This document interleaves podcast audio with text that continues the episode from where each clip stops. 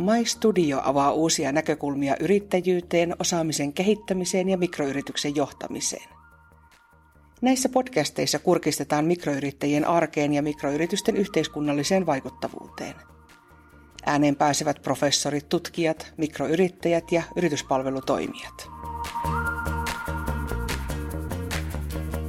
Tervetuloa jälleen MyStudio podcastin pariin. Mun nimi on Santeri Halonen ja tänään podcastissa on vieraana entinen yrittäjä, nykyinen Mikroentren projektitutkija Oulun yliopiston Kerttu Saalasti instituutista Laura Veikkola. Tervetuloa mukaan. Kiitos. Laura, sä oot itsekin toiminut yrittäjänä. Mua tietysti heti kiinnostaisi alku, että millainen yritys, mikä toimiala ja miten pitkään sä olit mukana? Tota, um, yritys oli tota, rakennusliike ja liikevaihto meillä oli semmoinen 5-8 miljoonaa. Ja tota, oikeastaan niin kuin yrittäjyyden kanssa on ollut ihan, ihan lapsesta asti tekemisissä kotua, kotona tota, on, on niin kuin ollut aina yrittäjyyttä. Ja, ja, ja sitten ö, 2005 perustettiin tämä rakennusliike ja, ja, ja siinä olin sitten toimitusjohtajana ja, ja yhtenä kolmesta osakkaana yrittäjänä. Ja, tota, ja, ja 2015 me sitten myytiin se uusille, uusille omistajille ja tota, mietin siinä sitten, että mille alakaisi ja, ja, ja vaihtoehtoja oli monenlaisia, mutta päätin lähteä sitten, sitten uusille urille ja, ja, ja nyt on tosiaan projektitutkijana sitten tuossa Kerttu Saalasti instituutissa. Miltä se on nyt tuntunut tarkastella niin kuin, ja katsella yrittäjyyttä tavallaan ei yrittäjänä, vaan niin kuin enemmän tutkijan silmälasien kautta? Siis äh, kauhean mielenkiintoista, koska mm, tietenkin tutkijanahan sitä on niin tutkija, mutta, äh, mutta myöskin niin jonkun verran peilaa myös siihen niin kuin omaa yrittäjäuran sitä, sitä tota, tutkimusta myöskin, että mitä siellä takana on. Että eihän sitä silloin, silloin kun oli yrittäjänä, niin, niin, niin oli ne yrittäjälasit ja nyt on sitten tutkijan lasit, mutta myöskin kattelee sitä maailmaa semmoisen yrittäjyyden ja että ei sitä yrittäjäasenteesta tavallaan pääse eroon kuitenkaan. Että tota, on, on ollut kyllä mielenkiintoista. Ja varsinkin sitten näiden mikroyritysten kanssa. Meillähän nyt oli, oli tämmöinen tota, PK-yritys, mutta että hyvin paljon mikroyritysten kanssa tehtiin, tehtiin niin yhteistyötä, että rakennusliikkeessä kuitenkin niin, niin, niin hyvin paljon on tämmöistä aliurakointia sun muita, että, että, että tosi paljon mikroyritysten ja pienyritysten kanssa oltiin tekemisissä ja tällä lailla. Joo, varmasti se perspektiivi on erilainen, kun on myös ollut, ollut yrittäjä, niin sitten sitä ilmiötä ja yrityksiä ja yrittäjiä tutkii, niin ihan erilainen, erilainen tulokulma siihen. Hei, mitkä sulla olisi sellaisia niin tärkeimpiä mieleen jääneitä oppitunteja tai oivalluksia tai, tai muuten ajatuksia niin kuin tuolta omalta yrittäjäpolulta?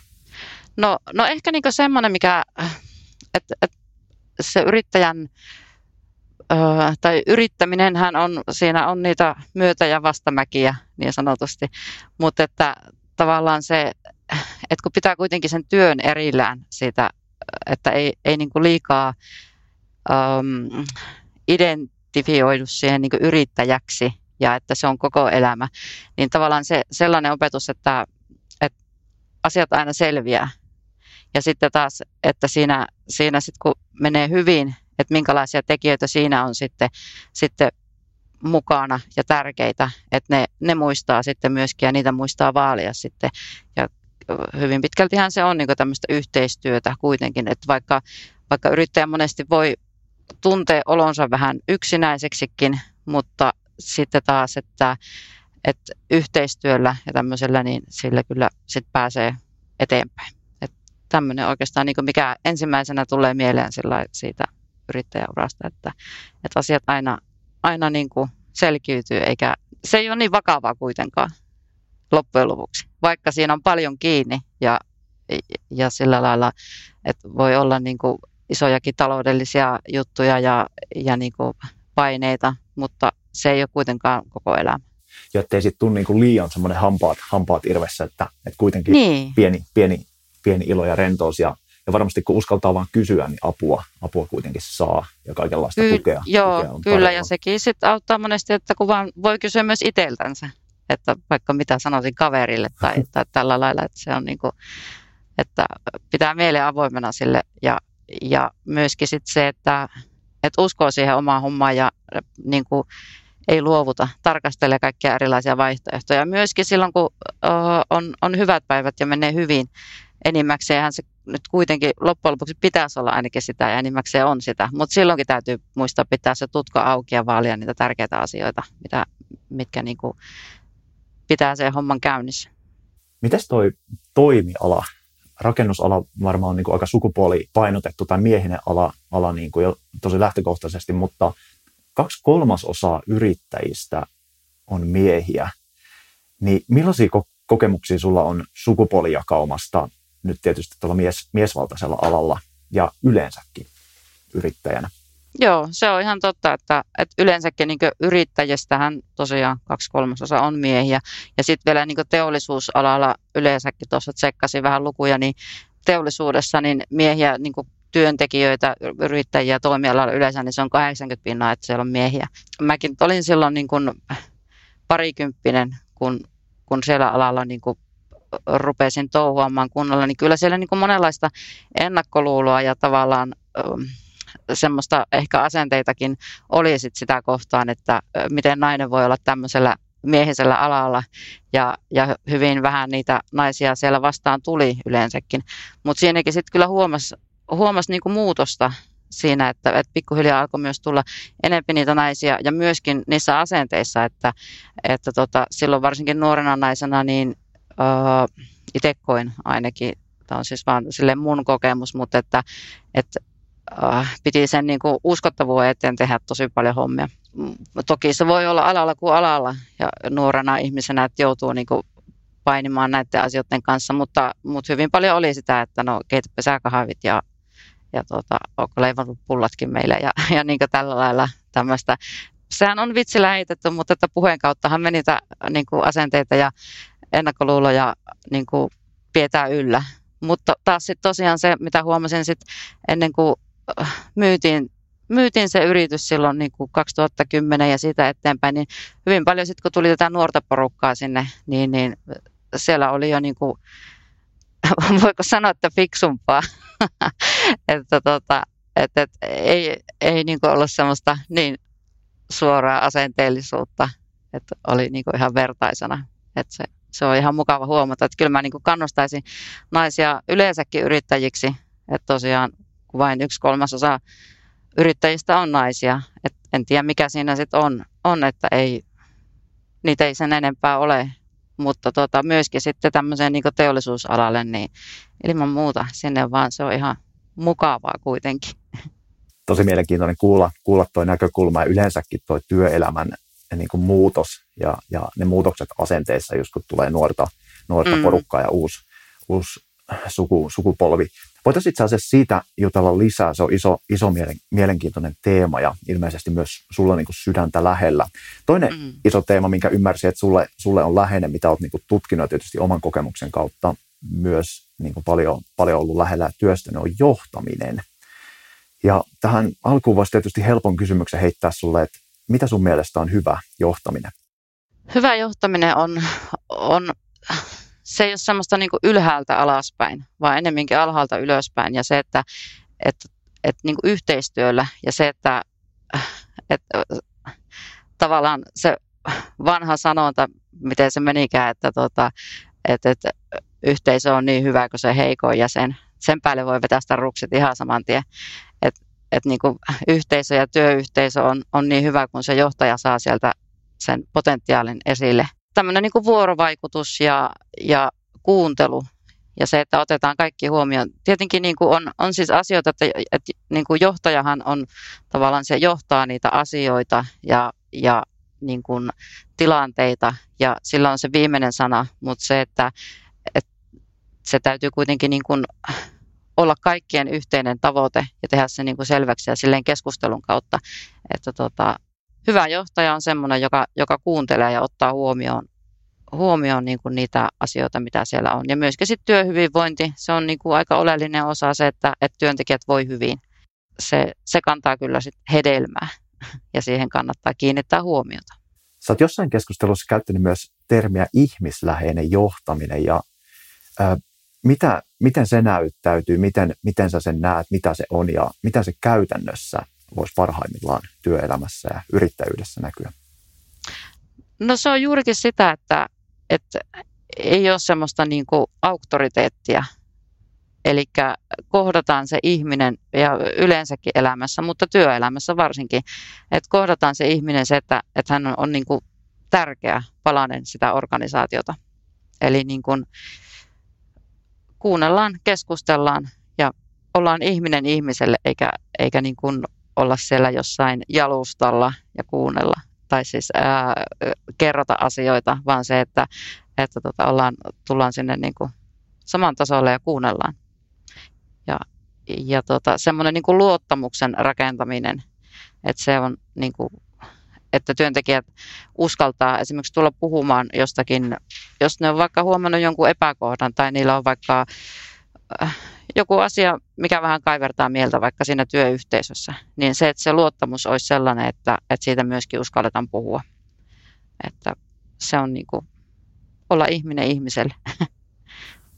mm. Miten sitten, kun sä olit itse yrittäjänä, toimitusjohtajana, oliko sulla jotain tämmöisiä johtamisen periaatteita tai, tai prinsiippejä, mitä sä sitten käytit, käytit siinä niin kuin yrittäjä, yrittäjäjohtajana? No siis kuuntelu ja se oikeastaan niin semmoinen keskustelu, vuorovaikutus yleensäkin ja, ja niin kuin organisaatiossa kaikilla on hyviä ideoita, kaikkia kannattaa kuunnella, että, että sieltä tulee niin kuin, ne, ne voi niin kuin olla tosi kehittäviä vie eteenpäin sitä, sitä yritystä, jotkut ihan, ihan pikkujututkin, että, että tavallaan semmoinen, semmoinen kuuntelu on tärkeää. Ja toki myöskin sitten, sitten että se, senkin ymmärtäminen, että kaikki ei ehkä sit niinku halua vaikka puhua ja täytyy myös sitten antaa sitä tilaa.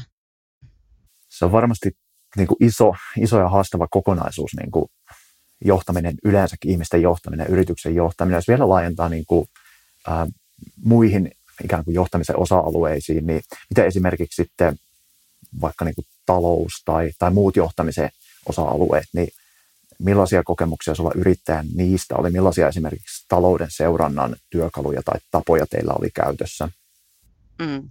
No, äh, sehän on ehkä juuri sitä vaikeinta, tai en mä tiedä onko se vaikeinta, mutta se, että täytyy niinku ottaa ne äh, ihmiset tavallaan sitouttaa myös siihen talousjohtamiseen. Ja no meillähän oli käytössä siis tota, tämmöinen no, toiminnanohjausjärjestelmä, että tota, me tehtiin urakointia ja tämmöistä, meillä oli niin kuin nämä hinnoittelut ja määrälaskennat, kaikki oli siellä samassa ja ne meni sitten niin taloushallintaan, että missä oli osto ja myynti ja kirjanpito ja tämmöiset, että ne oli niin kuin kaikki, kaikki samassa systeemissä.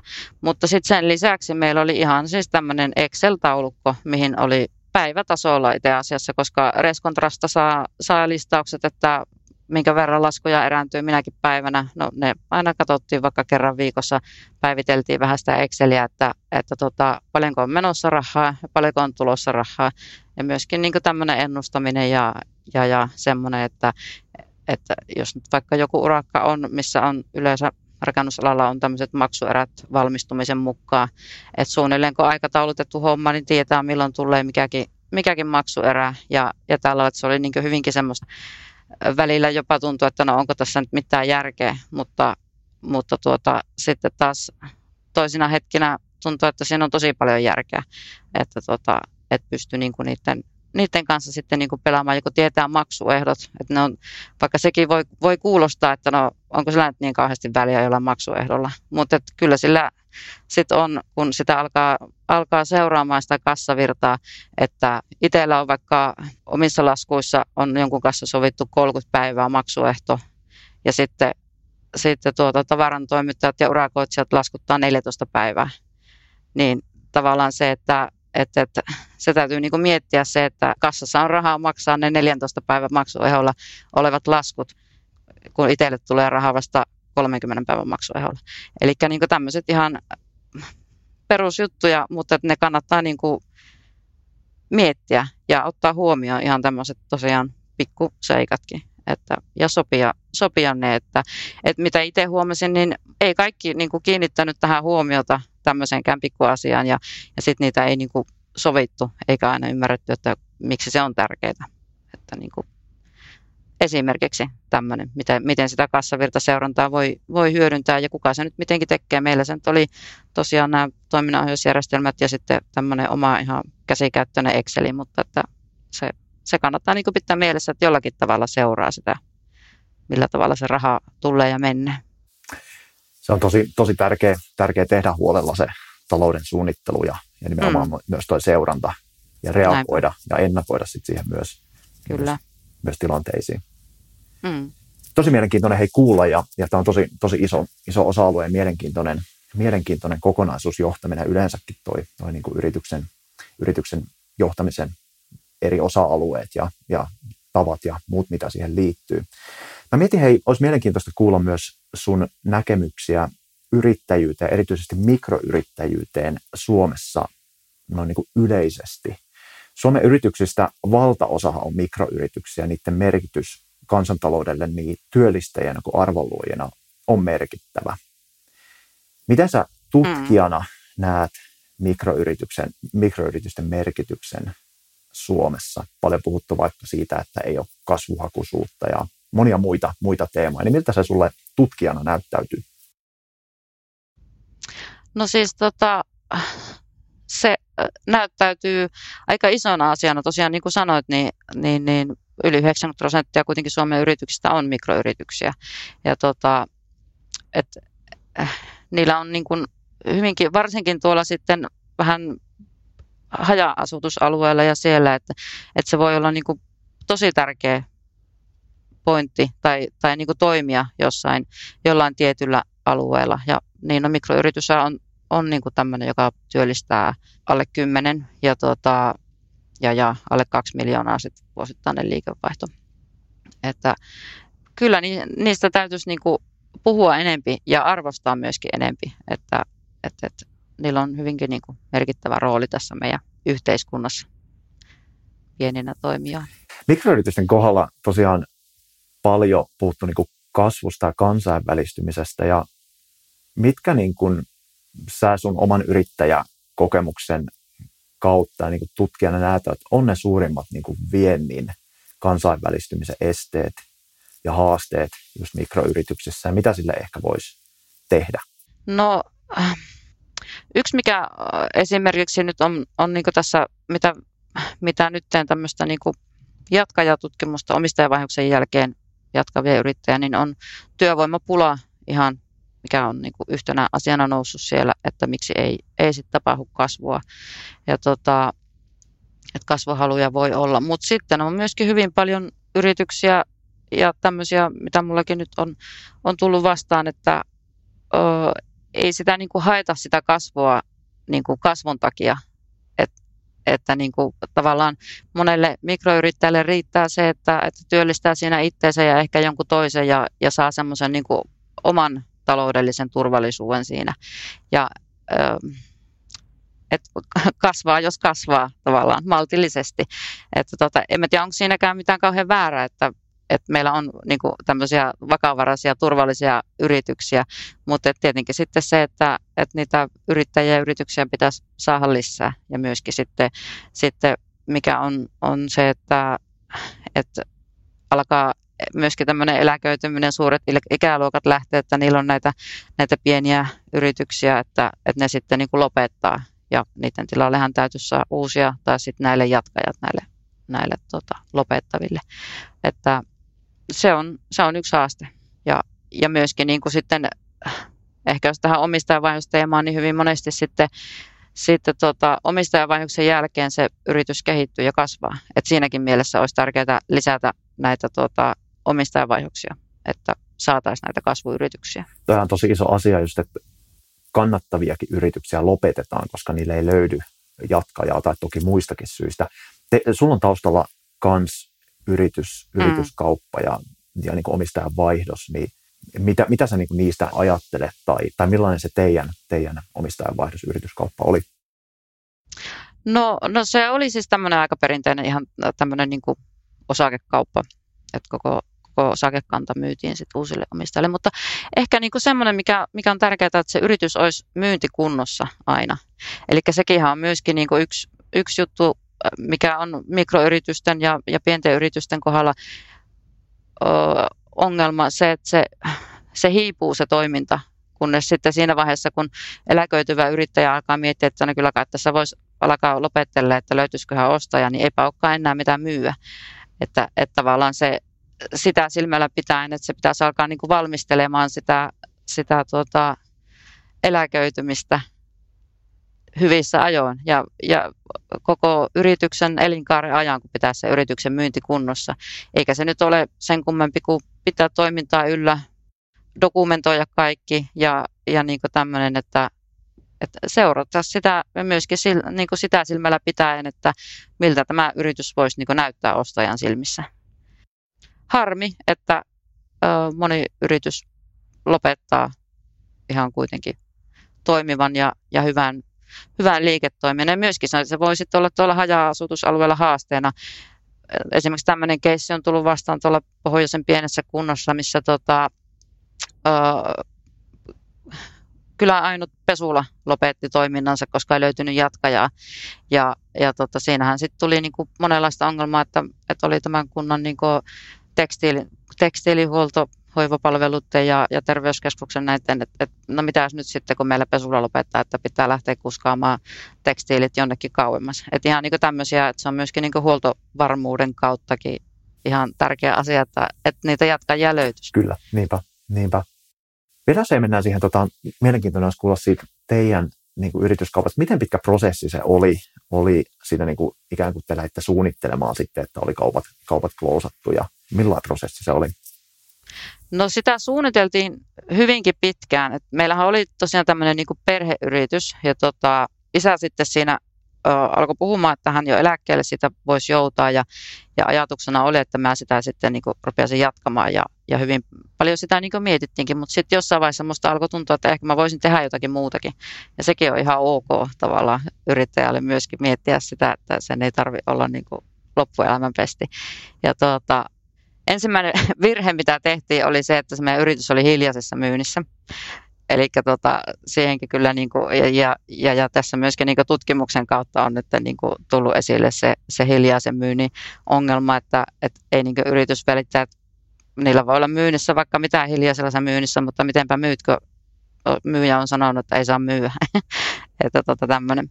Mutta sitten kaikkien sattumien kautta siihen sitten myöskin tässä, tässä auttoi niinku verkostot ja se, että vähän jutteli ihmisten kanssa, niin löytyi sitten ostaja. Mutta sitten varsinaisesti se, siitä kun ensimmäisen kerran pöytään istuttiin, niin se oli puolen vuoden prosessi noin suunnilleen, että sitten tämä yrityskauppa toteutui.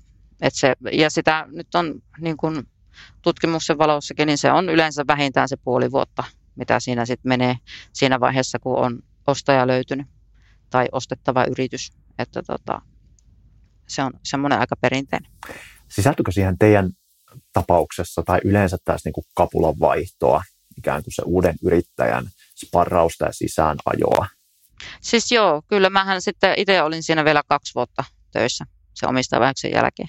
Eli tota, pari viikkoa siinä oli niin tosi, tosi tämmöistä niin intensiivistä ja perehdytystä ihan silleen niin varsinaisessa merkityksessä, mutta sitten, että oli vielä pari vuotta, tein siinä, tein siinä vähän kaikenlaista, sanotaanko tällä lailla. Ja tota, se, se oli oikeastaan ihan passeli aika. Toki lyhyempikin aika, siis äh, tavallaan ei, ehkä niin perehdytyksen takia olisi riittänyt ihan vaikka muutama kuukausikin, mutta sitten tota, olen siinä sitten töissä. ihan vaan huvikseni, voiko näin sanoa. ei muutakaan vielä keksinyt siinä vaiheessa.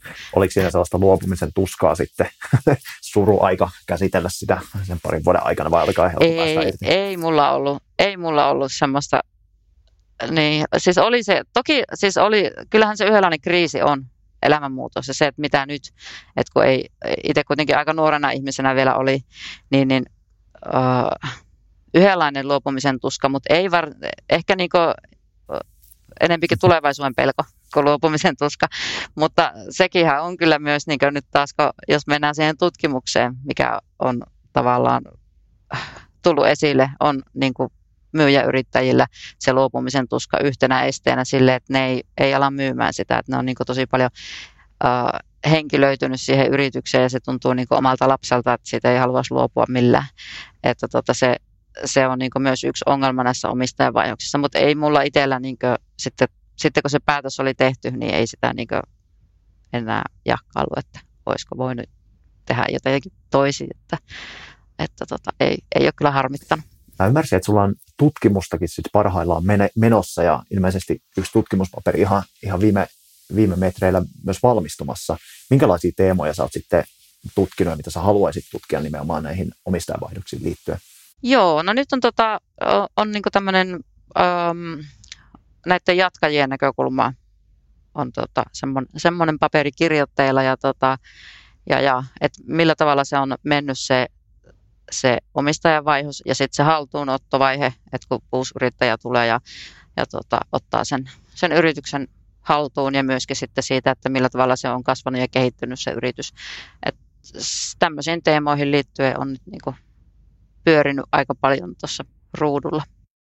Sä et ole nyt ollut sitten hetkeen yrittäjänä, niin onko siellä kuitenkin semmoinen pieni palo jossain sisimmässä, että jotain yritystoimintaa tai voisi uudestaan yrittäjäksi lähteä? No hetkittäin, joo.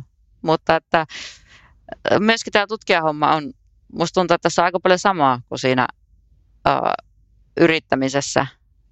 Ainakin sille, että, että tämmöistä aika itsenäistä ja hetkittäin on myöskin yksin, mutta se, että on myöskin tämä niinku ryhmä, mistä saa sitten sparria ja, ja jeesiä.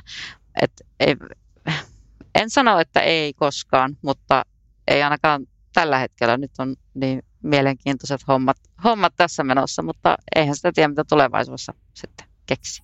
Totta, totta. Hmm. Mutta kyllä mä niinku, yrittäminen on, se on mukavaa ja se on, se on yhdenlainen asenne ja, ja tota, kyllä mä kannustaisin, että kaikkien kannattaa. Kyllähän on monenlaisia muotoja, miten sitä voi, voiko vaikka ihan kokeillakin sitä yrittämistä, jos on joku oma kiva juttu, juttu että, että tota, kevyt yrittäjyyttä ja tämmöistä näin. Mutta tietenkin sitten se, että, että sitten kun aletaan tosissaan yrittämään, niin se ei voi olla sitten harrastus enää. Että, tota, että se on sitten niinku työtä, mutta ei se, sekin on vähän sitten yrittäjyyttä ehkä pidetään, että se on raakaa työtä ja kaiken muun saat, saat sitten unohtaa ja, ja tuota, että se olisi jotakin niin elämää suurempaa rakettitiedettä, mutta eihän se näin ole. Se on työtä siinä, missä mikä tahansa muukin, mutta että omanlaista omistautumista se sitten kuitenkin vaatii sekin ja pitää niin kuin hankkia sitä tietoa ja taitoa ja, ja osaamista ja niitä verkostoja, mutta niitähän tulee siinä, että ei sitä kannata pelätä että se olisi jotenkin niin kuin kauhean vaikeaa ja apua saa. Että meillä on niin kuin matalan kynnyksen neuvontahan on, on tarjolla ihan maksuttomasti, jos, jos semmoista niin kuin tarvii ja, ja, ja että kyllä sitä niin kuin, ö, yrittäjä on kyllä sitten niin kuin neuvonnan suhteen ihan hyvissä käsissä kovaan ryhtyy ja alkaa. Eli rohkeasti liikkeelle vaan, jos yhtään on sellainen tuntuma, että ideaa olisi ja, ja paloa, paloa sille. Kyllä, kyllä. Ja myöskin täytyy nyt niitä omistajavaihoksia mainostaa, että jos on se oma idea, niin, niin, niin äh, aina ei tarvitse aloittaa nollasta. Voi myös ostaa yrityksen ja, ja viedä sitä ideaa eteenpäin. Että, että mullakin tuossa tutkimuksessa, mitä nyt on ollut, että melkein kaikilla on tullut se, että kun että he on miettinyt sitä omaa yrityksen perustamista, mutta kun ei oikeastaan kunnollista ideaa tullut, että no he nyt sitten osti valmiin yrityksen ja, ja sitten hoksasi, että no tähän voi viedä tosi paljon oman näköiseksi ja sitä omaa omaa jonkinlaista ideaa ö, jalostaa siinä valmiissa yrityksessä. Että se on myöskin niin kuin koettu tämmöiseksi turvalliseksi tavaksi aloittaa yrittäjäksi, kun ei tarvitse aloittaa nollasta. Että tämmöinen niin mainospuhe tähän, että ostakaa yritys. vaihtoehto myös. niin, niinpä. Hei Laura, meillä on ollut tosi mielenkiintoinen ja itse asiassa aika polveilevakin keskustelu eri, eri mikroyrittäjyyteen ja yrittäjyyteen liittyvistä teemoista. Aletaan päättelemään tätä podcast-jaksoa. Onko sinulla vielä tähän loppuun jotain sanottavaa tai jotain, mitä vielä, vielä jäi sanomatta meidän kuulijoille ennen kuin tätä jaksoa päätellään? No, ei mulla yhtäkkiä tule mieleen muuten kuin se, että rohkeasti ja, ja vähän, vähän perehtyä siihen yrityksen talouteen ja sekin, että kaikkea ei tarvitse tietää esimerkiksi talousasioista, että, tota, että keskittyy siihen, siihen omaan osaamiseen ja siihen omaan yritysideaan. Sitten meillä on tilitoimistoja ja talousosaajia, jotka kyllä sit niinku opastaa, neuvoo, tekee rahaa vastaan tietenkin niitä asioita, mutta että se kannattaa kyllä sitten se, se oma aika ja osaaminen käyttää siihen, mitä, mitä osaaja pystyy. Että kyllä se siitä sitten niin kuin, se tietokin karttuu pikkuhiljaa. Että tämmöinen loppukaneetti tähän.